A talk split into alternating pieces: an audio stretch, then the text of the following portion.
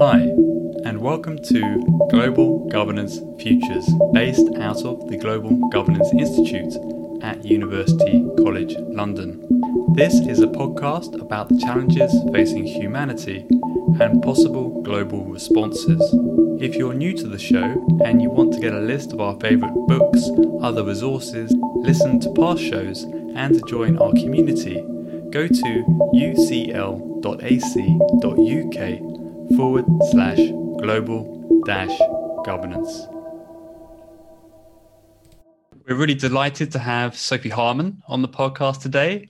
Sophie is Professor of International Politics at Queen Mary University of London and a world-leading authority on the politics of global health governance with wide-ranging expertise on women, gender, post-colonialism, the politics of securitization, to name just a few.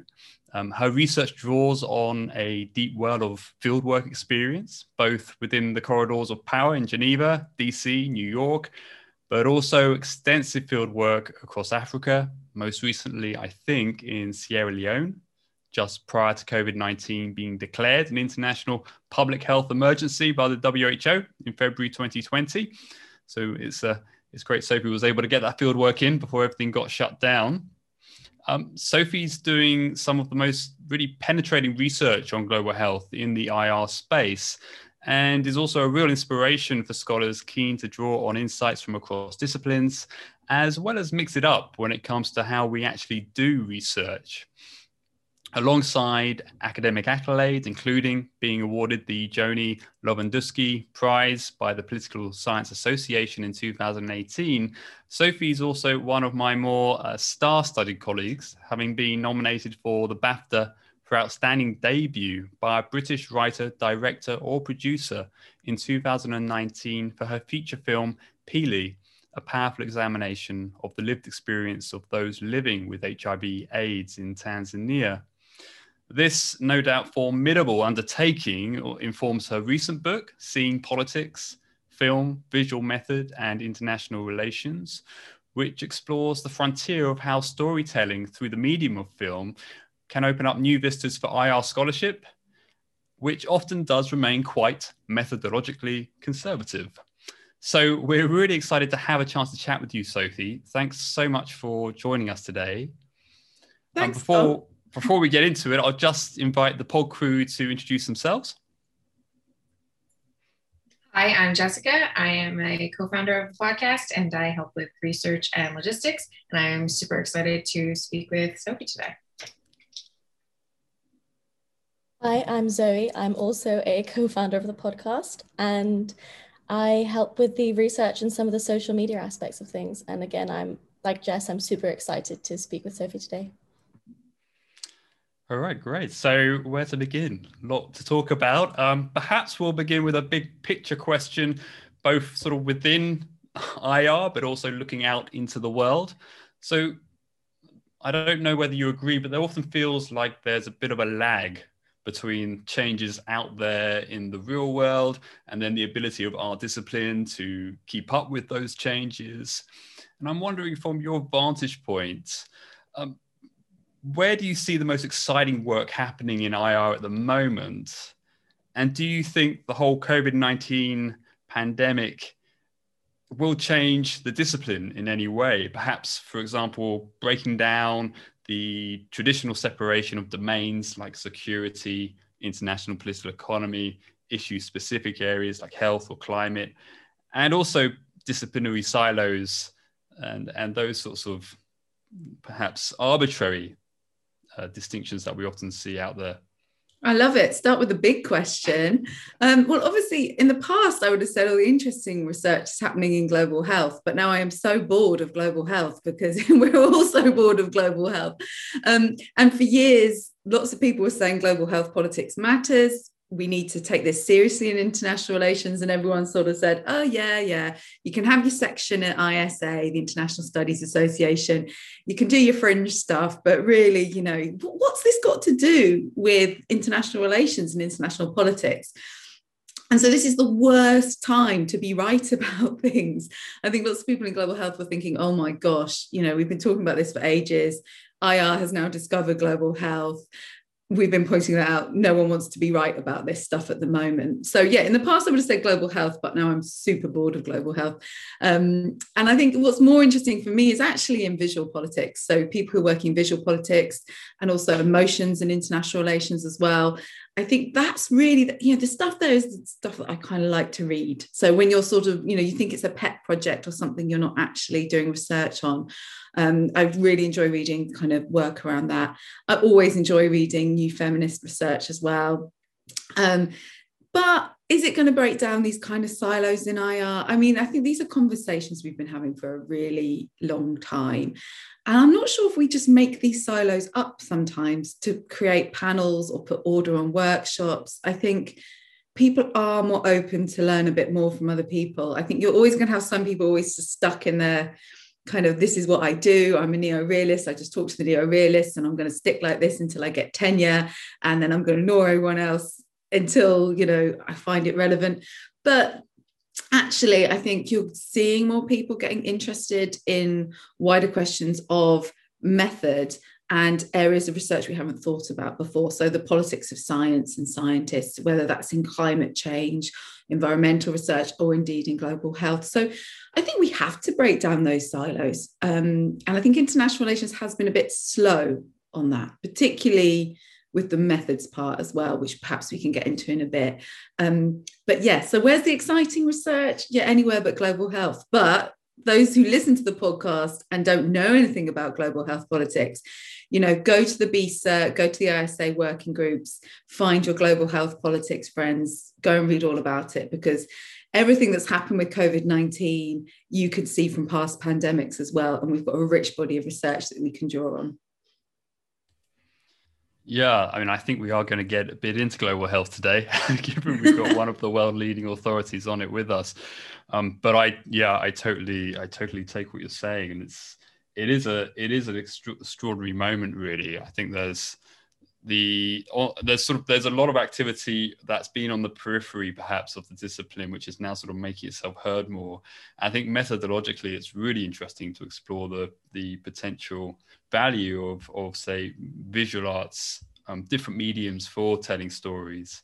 I mean, perhaps it would be great just to hear from you, I mean, in, in sort of pursuing that sort of methodological approach after having, you know, gone through the tenure track process and having had to sort of pay homage to the, perhaps the, the, the, the, the gatekeeping sort of context that we sometimes have to navigate in the discipline. What, what was it that was most Uh, empowering about that new direction, and perhaps also what was the biggest surprise for you in bringing oh, that love... into into your okay. research? Oh, that's a great question. I think um well I think the first thing is the gatekeeping question is really important, because I'm asked this quite a lot, and I think I was able to make a film because I had a hugely supportive academic department, so the School of Politics and International Relations at Queen Mary. You know, they didn't think I was bonkers. They just said, oh, actually, I think you can pull this off. Whereas I think a lot of other places would have been like, hmm, is it not better that you just get another university press book? You know, the ref is around the corner. So having backing like that, I think, is important. But also, I was at a stage of my career where I could take the risk.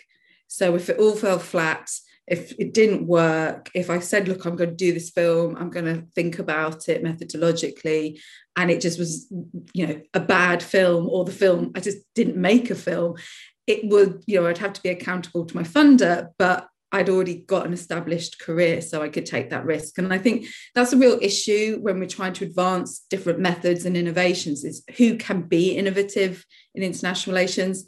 You can really only do it when you've got a permanent job, when you have research funding, and you have the support of people saying, okay, we're going to let you do this and take a risk. Um, surprising aspect of that, I think, is doing the research. You know, in your head, everyone said, oh, doing a film is cool and it's fun. And it is neither of those things. Like, you know, it's such a pain. I mean, the fun bit is definitely the BAFTAs, red carpet, all that stuff. I mean, like, I'm not even going to lie, that was amazing. But that's just like a tiny snippet. All the stuff that comes before is just a real, it's not fun and it's not cool. But it's really interesting about navigating some of those relationships, both with the filmmakers and how they see the story and the research process, and also the women I made the film with. So the film is made with women um, living with H I V in rural Tanzania, and the kind of relationship I had to them as well, and how that changed, and their agency that they had and exhibited during the film. So I think when you go and work with these communities, you're always very conscious of how you might be positioning yourself, or how you might abuse your privilege, or, you know, act in an unethical way. And you don't actually think about how they might do that, or how they might use these kind of power relations to their own advantage. And that was just really fascinating for me. And especially, it just kind of confronts a little bit of your academic arrogance. You know, you study these power relations, you study patronage, you study all this kind of colonial legacies. And then when you're actually immersed in it, how do you act in a way that isn't a colonial oppressor? How do you stop having that kind of white woman guilt around that? I think was a really interesting thing for me, not in a kind of self-help kind of like, oh, you know, poor me, the white woman going into, you know, these communities and they don't love me as a savior, not like that, but just actually understanding the agency of the people that you're working with, I think was really revealing. And then on the other side, for the kind of like the discipline side, how many people are really keen to embrace the film when it was a success, and then those who were kind of interested in it but were not really sure if it was academic. And, you know, what is an academic output? Why is it not a documentary? But, you know, I'm big enough to handle that. That's fine. That was just more funny. You know, it's like, it never came from people who'd seen the film. People who'd seen the film get the film. People who haven't seen the film, they'd be like, what is this documentary you've made? It's, you know, anyone can do this. And I just thought, well, we'll see. That sounds like a, a good sort of Zen attitude to take, really. Just yeah, don't get embroiled in any. It wasn't always like that. I should add, I mean, this is years on. I am now like, ha ha. But no, at the time it was just like, oh, I'm having this argument again. Great. I mean, let's get into that a little bit more. I mean, you know, I, I'm the I'm I work in global governance. I mean, what, what is global governance? You know, uh, and often it can seem like a very elitist endeavor. And you, when you look at, say, qualitative research in that field, it's often at that level. It's often there's a lot of very elite level interview data, and um, the focus is predominantly on kind of the big organizations in that space, the World Health Organization or the W T O, whatever it may be. There has been a push by certain scholars, um, people like Jason Seabrook, Rawdon Wilkinson and others, to bring in sort of a more everyday global governance. How is global governance received by those who are often at the sharp end of, say, big austerity restructure programs or whatever it may be? But that remains somewhat peripheral in the mainstream conversation, although I think it's beginning to make inroads. And I was just wondering whether you'd have any reflections on that. Um, you know, why is it so important to take mm. seriously the everyday global governance experience of people such as women in Tanzania, who I assume also are recipients of global aid programs and and, and those sorts of global governance initiatives? Yeah, I think ever since I did my PhD on the World Bank and AIDS, I was interested in those kind of, you know, the Geneva D C institutions and what they say and what they do. But if you don't see what that's actually happening on the ground, then what's the point of looking at it? So it's, you can see that as the everyday, you can label it as the local, you can say it's community engagement, however you want it, or bottom up global governance. I think this has been around in global governance for a while, but people kind of label it differently. Um, but yeah, I think you can come up with all the policies, norms, recommendations, and then for years, everyone says, well, why is it not working? And you're like, well, have you ever gone and asked the people it's meant to affect why it's not working, or trace the money down, or trace the policy down from, you know, the bank, so the World Bank, sorry, or the W H O, to what happens in countries, then what happens in the district. And I've always thought that you have to do it in that kind of multi-level, multi-sectoral governance analysis, otherwise it's never going to make sense. In the same way, the bank or the W H O doesn't just come up with these ideas, they're meant to come from countries, or they're, you know, the people who work in these institutions normally come from these countries as well. So it's looking at all those different factors. And I think if you're just going to analyze the policies of these organizations, you're going to get some insight, but it's not really going to tell you much. And it's not going to tell you much about why things do or don't change. Um, and I think, like many people working in international relations, you know, James C. Scott's Weapons of the Weak, I'm always fascinated by how people at the kind of receiving end or the end point subvert in very small ways these processes, because, you know, that they know that they're not around forever. They know that they're going to leave or they're not going to make sense, and how these kind of norms don't really work within their communities as well. So, yeah, I've been interested in that for a while. And it's interesting you mentioned Rawdon, because Rawdon Wilkinson was my PhD supervisor. So he's totally stolen my ideas. I can t- say that now. He wasn't looking at this before. I'm only joking, he was. That's great. Okay, thanks, Sophie. um, so I, I think Jess wants to come in. Uh, yes, I just, I'd like to talk a little bit more about the film. Um, we found it a really powerful watch, and personally, I was on the edge of my seat the entire time I was watching it. Um, but I know you've touched on this a little bit, but um, why do you believe this story needed to be told, and why present your research through this medium specifically? Thanks so much. That's really lovely that you've watched it and you have such positive feedback. Um, Yeah, so I've been working on the politics and the governance of H I V and AIDS for a really long time. And actually, this relates to Tom's question of then you go to these kind of high level meetings in these institutions, or you go to another I R conference and everyone's talking about what should happen with AIDS, or, you know, what should happen in Africa. And nobody is going and engaging with these stories or what's happening at the other, you know, at the end point effectively. And then I combine that with a kind of feminist sensibility around women during pandemics and women during big global health initiatives. So for years, we've known that women act as the carers, the volunteers, the people who are majority of people living with H I V. And yet their kind of everyday stories aren't told, or how they make sense of the politics of this isn't told. So I really wanted to have a way of showcasing those stories and engaging with kind of affect of audiences as well. So that's kind of like why the film medium came up, of how to connect. So I don't know if you use uh, film in your teaching, but I've been using films for years. But lots of the global health films tend to be, particularly around AIDS, very much kind of like social histories of AIDS in North America and Europe. Uh, and that's great, but it doesn't tell you what's happening with the contemporary AIDS response, which is a very different picture.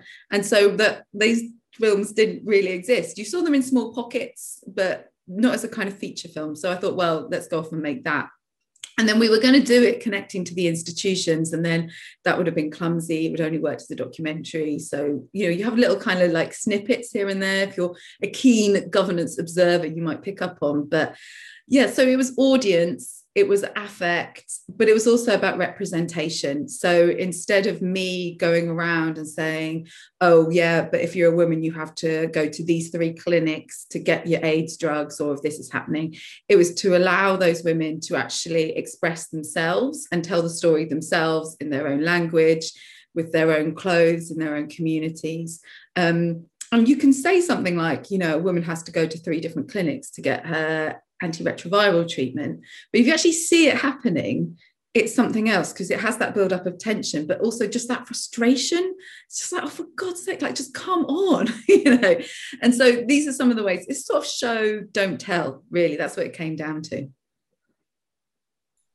Yes, I think that effect came across really, really well in the film, and um, I personally, I thought it was, I thought it was just incredible and a privilege to watch. Um, I come from a theater background myself, and I noted that um, you used a combination of scripted dialogue and improvisation. So um, in relation to the power dynamics that you spoke of earlier, how did this approach sort of balance that? And uh, what did it give to the community in terms of telling the story in their own words? Oh, yeah, I mean, it's a really tricky one, because we obviously scripted the whole film, and that script was based on stories of just over eighty women that we sort of spoke to in the process of making the film. Um, and then we had to have the script to then organise how you're going to shoot it. So we weren't going to, you know, we had a very tight schedule. I mean, I've never written a film schedule before, and I have, and I'm now I've done it. I'm like, oh, this is actually quite cool. That, that was a fun bit, actually, yeah, a bit of organisation. Um, but yes, yeah, so we had the script, but then when we went into the community, we said, look, we've got the script, we've translated it into Swahili because it was written in English. Um, everyone wanted a script. but lots of people didn't actually weren't actually able to read it. So there was a lot of working with interpreters to sort of say, this is what we want you to say at this bit. But obviously you just, you know, directly Leanne Wellem will be able to say more about this. And, you know, you just actually say what you would say if you were trying to negotiate to get some black market antiretrovirals. Let's just play this out. Um, so it was also just to work with the women where they were at. Um, so we wanted to give them the script because they said they wanted it, but it was quite clear that not all of them could use it. So it was a bit of both. What was interesting in the community was some of the cast were very much like, oh, for God's sake, just... this is your line, say the line correctly or get to your mark, or would be frustrated when other cast members wouldn't get it. So we were also like, you know, me and Leanne were like, let's just be friendly, nice, conducive, get the best out of the actors, where some of the actors were like, if you mess up this line again, while I'm stood here in the sun, this is not cool. Um, so I don't know if it gave the community power. I think it's, I mean, Swahili isn't a language that's spoken super widely around the world, but it was really important that it was in Swahili, I think. Um, it also gives power to them because they could be in cahoots with some of the translators saying, you know, this Mzungu, this white woman is exploiting me, send help.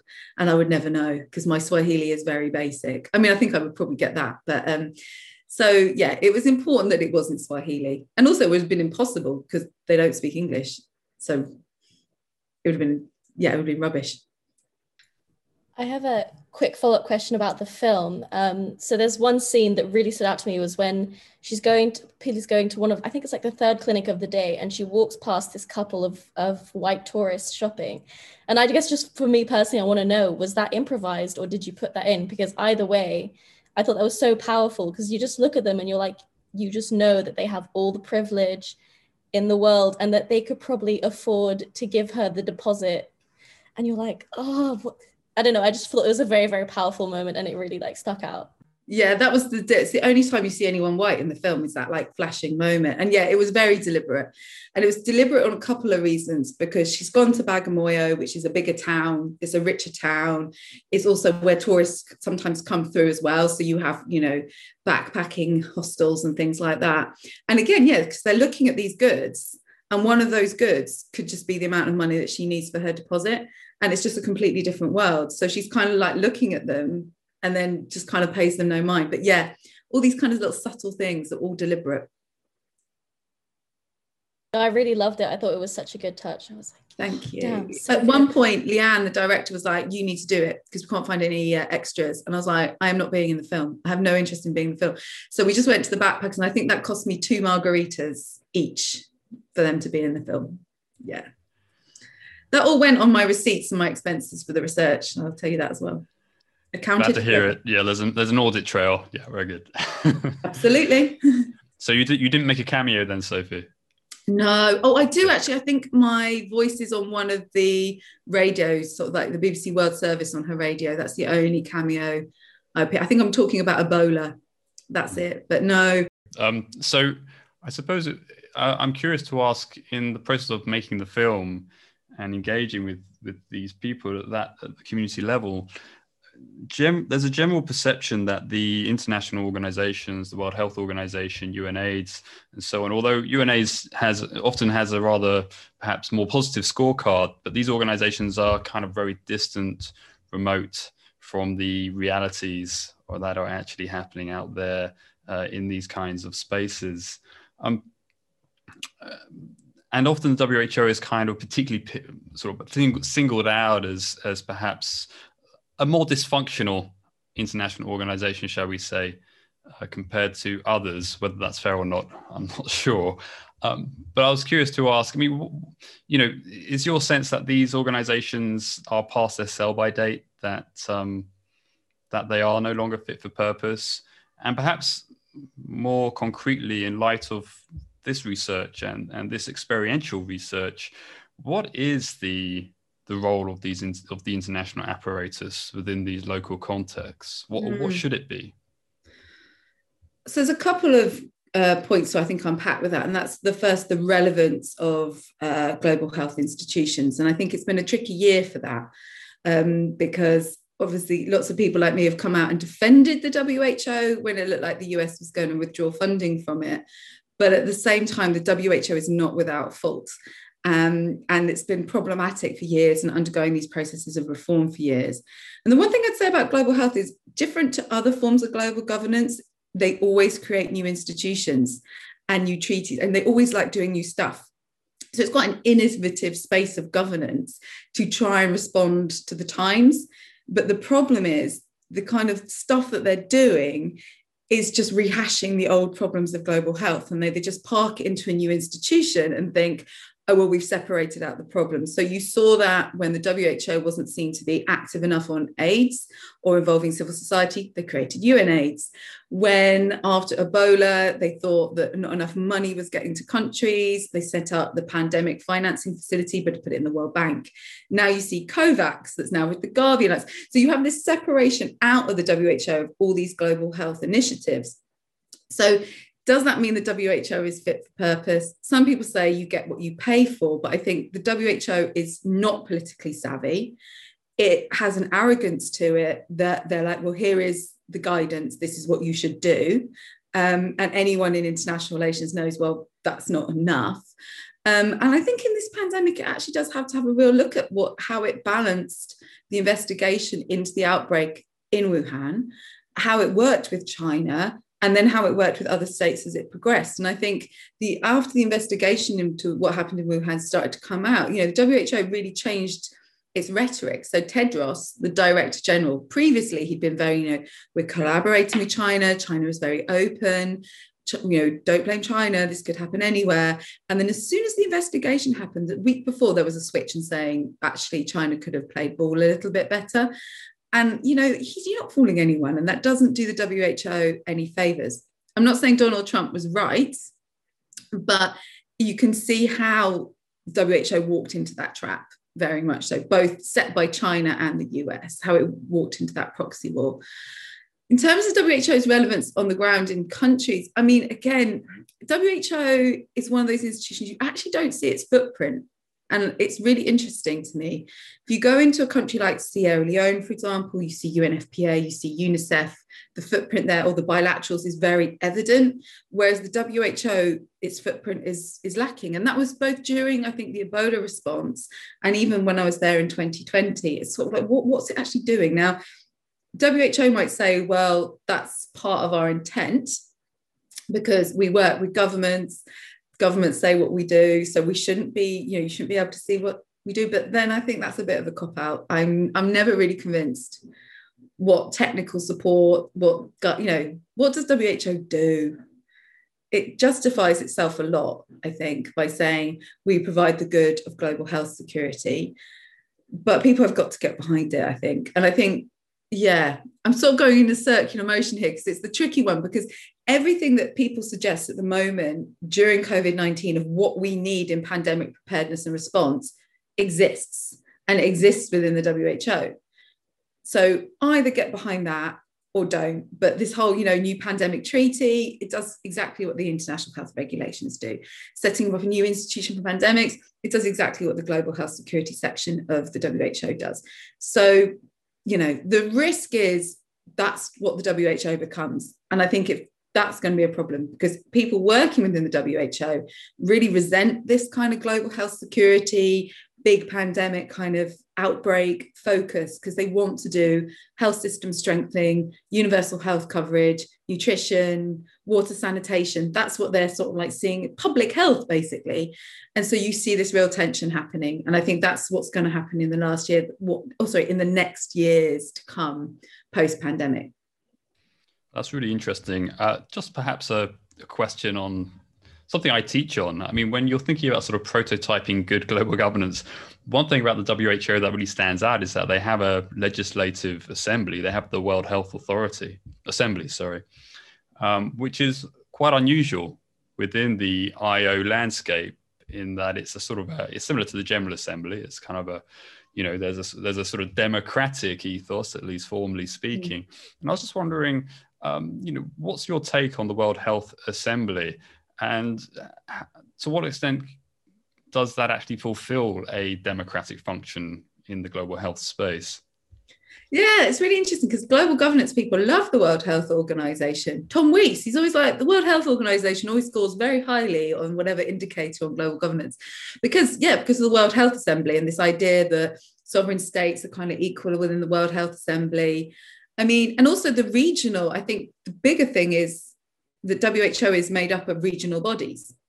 And so its H Q is sort of subservient to those regional bodies, um, which you would say is actually quite a good thing in the world because you're dispersing power. But in a way, it's a bit of a chimera because it's those states that fund the W H O. It's the funding of the W H O that's the real issue. So even though you've got kind of the states within the World Health Assembly who have this kind of equal democratic presence, your problem is, is the W H O is funded by this combination of assessed and voluntary contributions, which we see in other uh, U N organisations like U N H C R, I think is, has had similar issues with that, where states allocate funding to its W H O's general budget and then basically to very specific health issues. And so the funding is like now split eighty percent towards states earmarking what they want and then twenty percent to the general budget, which hamstrings the institution because how are you ever going to plan? And states are always going to invest in things that they want to. So more money is therefore going to go to polio, uh, emergency outbreaks, things like that, whereas something as basic as health systems just never gets the money, or water never gets any money. So I think it's less, you know, it's great that we have these uh, systems in place, but unless you sort out the financing, yeah, you can vote whatever you want in the World Health Assembly. Everyone can commit to universal health coverage, but no one's going to pay for it. Yes, going back to the funding, I, I had a question about um, this kind of codependent relationship that the world now has to these global institutions. And as you were saying before, you know, there are um, regulations in place that address a lot of the challenges uh, that the world is facing, and, and, and that that's within the W H O. But again, we have this kind of stagnant, um, you know, circular uh, problem when it comes to addressing initiatives and actually getting things going that um, maybe people on the ground would actually experience. So is funding responsible for this kind of uh, tension between what we need and, you know, what's actually going on? Is that what needs to change in order to kind of break the codependent relationship that the world has with global institutions like the W H O? Oh, yeah, I think, yeah, effectively. I mean, it's sort of, what's weird in global health is, you know, the needs of people around the world does not define what gets funded. The interests of those states that give the aid is what defines what gets funded. So, of course, well, you're always going to have that disconnect. That's always going to be a problem. I think what's interesting, and this is why it's important to do research in those aid recipient countries or those countries that really rely on kind of money, is how those countries use certain budget allocations to fund other things.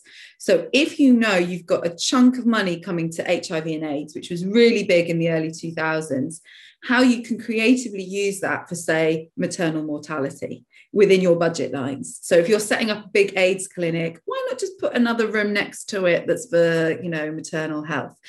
So there is some creative ways in which states then use that cash to fund other things or fund health systems, basically. Um, but yeah, of course, if you don't kind of level out these kind of um, questions around what states want to fund, but then what other states need, then global health is never going to advance. Particularly because of this kind of what we call in global health vertical funding, so funding specific issues. It's really easy. If you want health to be better in the world, fund health systems. I mean, imagine being in Canada or the U K and someone saying, well, seventy percent of the U K's budget is going to go to breast cancer because we really care about breast cancer. And then we'll have a bit more to pandemic preparedness. And then everything else, G P surgeries, that's going to be like twenty percent of your budget, right? That's just going to collapse. And yet we persevere with this model of financing in global health. Now, the answer to that is institutions would say, well, that's not really a good comparison because states should be able to then fund these health systems. But those aid recipient states that should, should be funding these health systems are also too busy servicing the international projects around these big flagship issues. So even if they had the money or they wanted to, when would they ever have the time to do it as well? So it's money and time. Um, moving from states to private corporations. I was wondering uh, your opinion on whether um, a stable universal healthcare system can coexist when companies continue to make money, more money off of sick people than of healthy people. Oh, yeah. I mean, that's the, the, the big North American question as well. And it's engrossing a question in the U K. Um, it's, it's the Gramscian in me, right? So like, you know, optimism of the will, pessimism of the intellect, like I would hope so. And that I think you can still have this push for universal health coverage that is free at the point of access, that isn't a but for profit. However, I think increasingly when we see increased privatization of healthcare, that is going to become a problem. And people keep asking me whether I think COVID nineteen will change that, that, you know, people will start to recognize the value of public health. But also COVID nineteen is going to come with a huge paycheck to the taxpayer. So I think you're going to see more private actors and that cycle is actually going to get worse. But I would love to be wrong on that. So I had a bit of a question. Um, I read a paper you put out recently about gender and global health, um, the one about where global uh, gender is a threat to global health. And I thought it was quite interesting in terms of what you were saying about the creative accounting for like the maternal um, healthcare, but then also the fact of COVID nineteen drawing attention to things. Because in your paper, you noted that COVID nineteen, everyone's like talking about gender, but not tangibly changing anything about gender. And I thought that that phrase, you know, gender equality is incompatible with global health security because it's a threat. I'd love to kind of pick your brain a bit more about that, and you know, if you could expand on that a bit more, and and what what systems, how would you redesign, I guess, for gender to no longer be a threat to health, to global health, and how would that, how would they coexist, and maybe how could we break out of reifying gender stereotypes instead of just using them in a damaging way? Okay, no problem. I've got all the answers. No. So, I mean, last year was weird for everyone, but I think it was really weird for me because at the start of the year, I was in Sierra Leone looking at the gendered impact of um, health emergencies, in this case, Ebola. And then, of course, this was all, you know, erupting in the U K. And so I was like, oh, everyone's interested in my research. This is weird. Yeah. And suddenly people were talking about gender and people were really interested in this. And everyone's like, what we need is we need more evidence, you know, in global governance, everyone's like, more evidence, more data, and then we'll act on it. And I was like, right, yeah. And then I was like, do you know what? I'm calling bullshit on this because you have all the evidence. We've seen this from AIDS, we've seen this from Ebola, we've seen this from Zika. We know what the gendered impact of health emergencies and pandemics are. Yes, this is, so in the U K, this is the U K, it's not Tanzania, it's not Sierra Leone. However, there are going to be trends that are going to be similar. Violence against women in lockdown, that should just be obvious. And so it wasn't that there wasn't any data. It was that people suddenly actually just didn't care. And I was like, no, is it not that they don't care what's going on? And that's when it sort of clicked for me, is that gender and gender norms are seen as solutions to health crises, that women will just absorb this, right? And that it will be expected that when you close the schools, that's fine because somebody's going to look after the children. Now, we know that men upped their work in the home during the pandemic, but not to the same extent as women. So there was just this expectation that people would be like, okay, yeah, I'm just not going to do my work. I'm going to look after my kids.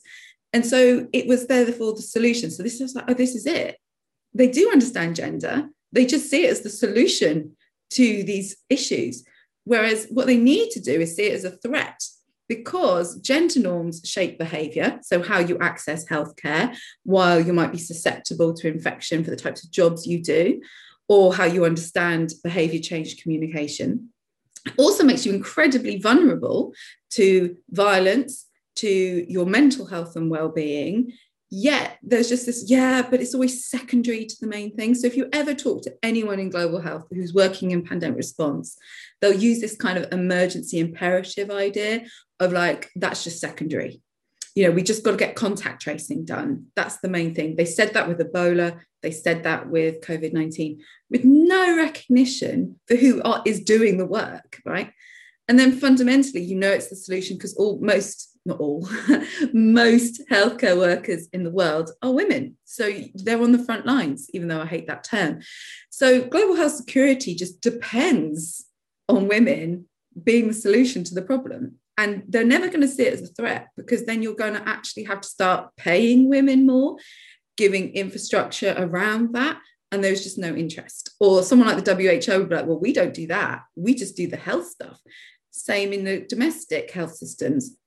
You know, a Ministry of Health would say, well, we don't do that. That should be social security. And I think part of the solution to that then is actually first getting some feminists who understand gender in global health institutions. It's quite a big one. Secondly, marrying health and care, seeing that labour as care, and reframing this idea of saying, actually, these are threats to women. Women are not the solutions. And reproducing these gender narratives is really problematic. And that also has to happen with those women who are concerned about these issues. One thing that I was really uncomfortable with was when everyone said, oh, women leaders are better at responding to pandemics because they're caring, because they listen, they're consensual. And I was just, again, like calling bullshit on this. This is a yet another gender stereotype that reproduces these norms that this is how women act and that women are expected to mop up all these problems. That's not the case. Also, don't ever call out who's doing well and who's not doing well in a pandemic, because look at Angela Merkel. Everyone was like, she's great. She's doing really, really well. Look at Angela Merkel now. Lots of criticism around the response in Germany. So really, yeah, I'm just, my sort of issue with that is it's really important that there's so much recognition and awareness now of gender and pandemics. I think that's fantastic. All the research is brilliant. But ultimately, these institutions know it. They are deliberately ignoring it. And that is what we need to draw our attention to. We have a colleague at U C L who I'm sure you know, Professor Sarah Hawkes, who's doing really pioneering work on the way gender norms inform global health and sort of really upending a lot of these implicit assumptions that are very pervasive, it seems, in, in, in sort of the mainstream policy discourse. And it seems like this is maybe an opportunity to break the frame, to really think hard about how we're actually understanding these problems. And I think that speaks to the bigger debate about, well, how do we, how do we fix global governance, if that's even the right way of thinking about it? Um, A lot of these problems are very long standing. You know, a lot of the problems which these organizations have been uh, supposedly created to, to fix, to solve, have not been solved. And we're sort of, we're now fifty, sixty, seventy years after their establishment. So it seems as if on some level, we need to delve to a to a deeper level of understanding, well, what is the problem? You know, how do we constitute the goal? Who, whose voice is heard when we constitute that goal? Mm. And I mean, I, we've been doing a lot of work here on the podcast around complexity thinking uh, in the context of climate change, which reflects a bit on my own research at the moment. And when we think about global health, you know, clearly there's a lot of intersection here with other domains. I mean, you've done work at the interface with trade. We had Susan K-Sell on the podcast uh, a few months ago, um, but also, of course, climate change as well, and the toxification of our, our environment. Um, so it seems like we are dealing with hard problems. Some people call those sort of wicked problems. Um, how, how do you think we can make progress in terms of actually, you know, what, what is the first step to framing a problem, you know, in, in a way which actually is going to open up new vistas for thinking about, well, actually, it's more complex than that. You just love a bit of complexity, don't you, Tom? Um, can't help yourself. Um, yeah, I think it's really interesting because this last year I've done more kind of policy facing work, and you end up sounding like a realist all the time. Well, you talk about like, you know, I R one oh one and interests and values and all this kind of stuff. And yeah, how do you just go, oh, well, it's a little bit more complex, and, you know, it's how do you sort of reorient towards solutions? And I suppose it is actually a bit more simple because the same mistakes keep happening. You know, the same mistakes of just not going and asking a country what their health system needs is, is just happens. Why do they, why do institutions not do that anymore? And I think actually this is why international relations and global governance is so important, because most people who work in these kind of institutions tend to be economists or policy people or very specialized in certain sectors. Particularly in global health, they tend to have come from clinical or public health backgrounds, but not necessarily a kind of governance or politics background. There's an assumption that that's just easy. Like if you just read the paper, or you read some Chomsky, you're fine. And I think we need to actually leverage some of our ability to sort of say, well, here's some of the issues you've got. You've got all these competing actors and interests, whether it's private, public, um, different state interests. Yes, this is all coming together, but there are ways in which you can manage that, but you have to get the fundamentals right. And I think that is always kind of missing within these institutions. Um, and it's to do it in a way that you don't say, well, it's a little bit complex and, you know, everyone's got their economic interests and things like that. But also, do you know what? Just being accountable and transparent is huge. I mean, look at what's happening now with COVID nineteen and the vaccines. No one's publishing the contracts that, you know, these institutions are having with pharmaceutical companies. No one's knowing what's going on behind closed doors. And that's just bad governance practice, because raises questions, it feeds conspiracy theories, it makes people think that something's happening that's untoward or unequal. And so actually, I would say the solution to the complexity question is getting the basics right, which institutions fail to do time and time again. Yeah, I like that a lot. Uh, and I know sort of Nora Bateson, who's a sort of major, major figure in complexity thinking, she often says that the, the sort of antithesis to complexity isn't simplicity, it's a reductionism. I think that's quite interesting to yeah. to ponder, as you say, get the basics right. Uh, and yeah, I, and I think, so for example, I mean, you also mentioned, I mean, Sarah Hawkes' fantastic work with Global Health fifty fifty, you know, she has done something which is huge, but it's basic. And I mean that in the base, in the best possible way. I'm not criticizing the work for being basic in that kind of insulting sense, but genuinely, she's just said like, okay, so let's look at these institutions, their representation, their strategies, their policies. Let's just look at it all and let's break it down and show you what the problem is. And then you just can't deny that there's a problem because it's there. And she does it in such an effective way. So it's making something complex like gender norms, these kind of things that people can't necessarily grapple with, and saying, well, here it is. And I think we need more of that. Yeah, and I've done a bit of work with Sarah and also with um, Kent Buse on profit-driven disease, non-communicable diseases. And it seems as if the the orthodox solutions to global health problems don't seem to have much traction when we move into that domain. So it may be that we need to start from understanding the, the problem first, as opposed to working forward from the from the assumed as, uh, solution, which again is something which is actually, it, it takes a bit of work to disentangle that and to ensure that everyone's sort of on the same page, shall we say, in terms of points of departure. Yeah, absolutely. I think that's a really interesting insight, that they start with the solution rather than working out what the problem is. Or there's a sort of defensiveness sometimes in global health where they're like, well, we can't do this because otherwise this person's going to be annoyed, and we can't do this, otherwise this institution's going to be annoyed, rather than saying, what's the problem? And then what is the appropriate solution?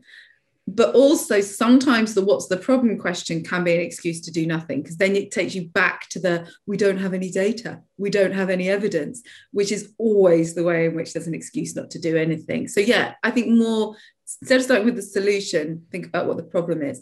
And importantly, if you don't know, it's okay. I think there's a lot of kind of egos involved, people wanting, you know, understandably progression in their own careers, where they're appointed to a role and they think they should know stuff and they don't.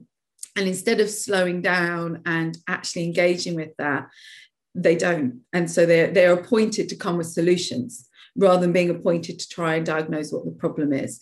And I think that's also got something to do with the temporality of policy and governance as well. It's always got to be quick. It's like, what's the goals? How do we do it? How do we have action? How do we show results? How do we show performance? And that's just not helping either. Yeah, and it seems sometimes as if we're almost drowning in data and it's getting more challenging to make sense of the data. And there seems to be this idea that eventually AlphaGo or AlphaZero is going to step in and just, it, it will fix global health. You know, we can remove the human uh, component, the, the the flawed human elements. Oh, uh, but totally. I'm not sure about that. No, you should read, there's a great book that came out last year but got lost because of the pandemic by Sarah Davis, Sarah Meg Davis. There are two Sarah Davis in uh, global health, which is quite confusing. So Sarah L M Davis on, uh, I think it's the, the Uncounted. Yeah, The Uncounted. Uh, it's the politics of data, and it's brilliant. It's really, really good. Um, so if you're interested in data, and yeah, Don't leave it to the algorithm. You should definitely read Sarah's book. And she's great because she kind of breaks down how these systems work. And it's just, yeah, mind-boggling to me. Mm, sounds fantastic. Well, we should get her on the podcast. Yeah. Yeah, you um, should, definitely. So I do want to just pick up on the issue of private power within the COVID nineteen context. You, you recently weighed in on the question of vaccine equity in a piece in The Conversation with with uh, with some other colleagues. And it was, it was a really interesting read. I mean, you're basically reflecting on these issues of hierarchy, of unequal power in global health structures, uh, the prospects of these multilateral solutions like the COVAX scheme, um, possibly falling short. But I was really struck by some of the very concrete suggestions that you close out the piece with, uh, in, including states being prepared to disrupt power relations within supply chains by breaking contracts with the big pharma companies. Mm-hmm. And this, to my ears, almost sounded like a, a, a, a call for states to engage in civil disobedience. So, yeah. I mean, to what extent do powerful, wealthy, private entities now call the shots in global health governance? Oh, well, they've always called the shots and they still do. I mean, look at look at it. I mean, look at how our access to vaccines is happening. It's all being defined by pharmaceutical companies and brokers who are brokering those relationships between states to invest and institutions to invest in the development of these vaccines and then what they're going to pay for them. But ultimately, it's the pharmaceutical companies that have states over a barrel because we really need the vaccines to get out of this. And the negotiating position of states, I mean, you can see the desperation. So it's a really bad negotiating position to be in. Um, and I think what's really interesting to me is, I mean, I was just not looking at COVAX. I was like, yeah, COVAX, blah, blah, blah. So COVAX is funding facility to ensure that every country in the world has enough doses for twenty percent of their population. And people would ask me and I wouldn't think about it until my friend, uh, Roisin Reed, who also does lots of work on humanitarian governance at the University of Manchester, she just messaged me one day and just went, what's up with this? Like, why are states doing this? Why are they just not like not obeying by the rules? And it was just like a light bulb moment. I just thought, oh my gosh, she's so right. Um, so I can't really claim this idea, it's Roisin's, but you know, COVAX is just charity. It's a front, really, for maintaining these unequal systems of intellectual property. And it's saying to other countries that can't afford to do these bilateral deals, don't worry, we're just going to ensure, you know, these twenty doses for twenty percent of your population, which is not nearly enough to deal with the problem, whilst also kind of like, it's a kind of way in which you then stop states pushing these wider questions. And what's really interesting to me, and I would love to find out, is whether when everything kicked off with COVID nineteen and the extent to which it did early last year, and people were developing the idea for COVAX kind of before that, but really hit, hits up now, were they thinking about what happened with the TRIPS, the Trade-Related Intellectual Property Amendment around antiretrovirals and H I V back in the early two thousands or nineteen ninety-nine, I can't remember the exact date, when the South African South African government forced the issue and said, this is grossly unfair. We have a major epidemic of AIDS. We're paying more than people in Europe are and North America for AIDS drugs. This is grossly unfair. We're just going to issue compulsory licenses and buy drugs from India. Go, yeah, go sue us effectively. Tried to sue them, didn't work. And then you had this TRIPS amendment. So I'm thinking, was there a conversation where everyone said, this could happen again, we need to step in institutions to stop this from happening? And that's not a conspiracy theory. That's a genuine, is we need to have an equitable institution, and COVAX was the result. But then that wise kind of raises the question of, why are states not issuing compulsory licenses for COVID vaccines? That's in the rules. So the World Trade Organization technically says you can do that. In the state of a health emergency, states can issue compulsory licenses. Obviously, they have to have manufacturing capacity or be friendly with states that do. But then also this point that you said about basically, yeah, a bit of civil disobedience and publishing, breaking contract with pharmaceutical companies and publishing what you pay. I think that's one of those questions of social justice. It's an ends justifies the means kind of idea that really this is a state of emergency. So if you're not going to do it, when, when are you going to do it? And I don't think the world is going to come down on you. And that's, I mean, it's a risk, isn't it? It's a huge risk. It's who's going to blink and do this. And I think that's a really interesting one to watch because you can see some states kind of playing both sides. So India, obviously, because it's manufacturing so many vaccines, want to keep in with the kind of global north argument, but then he's very much currying favour with this global south equity, you know, what we're going to do, we need to push this reform. South Africa, because the internal politics of South Africa, I don't know if they would do it. It's it's a real risk, but it would be interesting to see. Yeah, and I was just like, you know what, if not now, when? And if you're not going to make a bold suggestion now, when are you going to do it? So, yeah, that's why we said it. Yeah, we're waiting for one of those states to break ranks. Yeah, which one do you think will do it first? Shall we, shall we, we'll, we'll lay out some odds. Yeah, that would be so grim. Yeah, let's not do that. I think there's also some really great student research projects there in the last five minutes, some fascinating strands to pick up on. So we're, we're coming up to close to the hour. Time flies when you're having fun. Um, Indeed. I want to give the last question to, to Zoe, please. Zoe. So my question was sort of bringing it back a bit more full, full circle to what we started with, would be, what advice would you have for students of global politics who are inspired to transgress disciplinary boundaries and explore visual methods and maybe more alternative methods of storytelling and of engaging with their research in service to an academic career?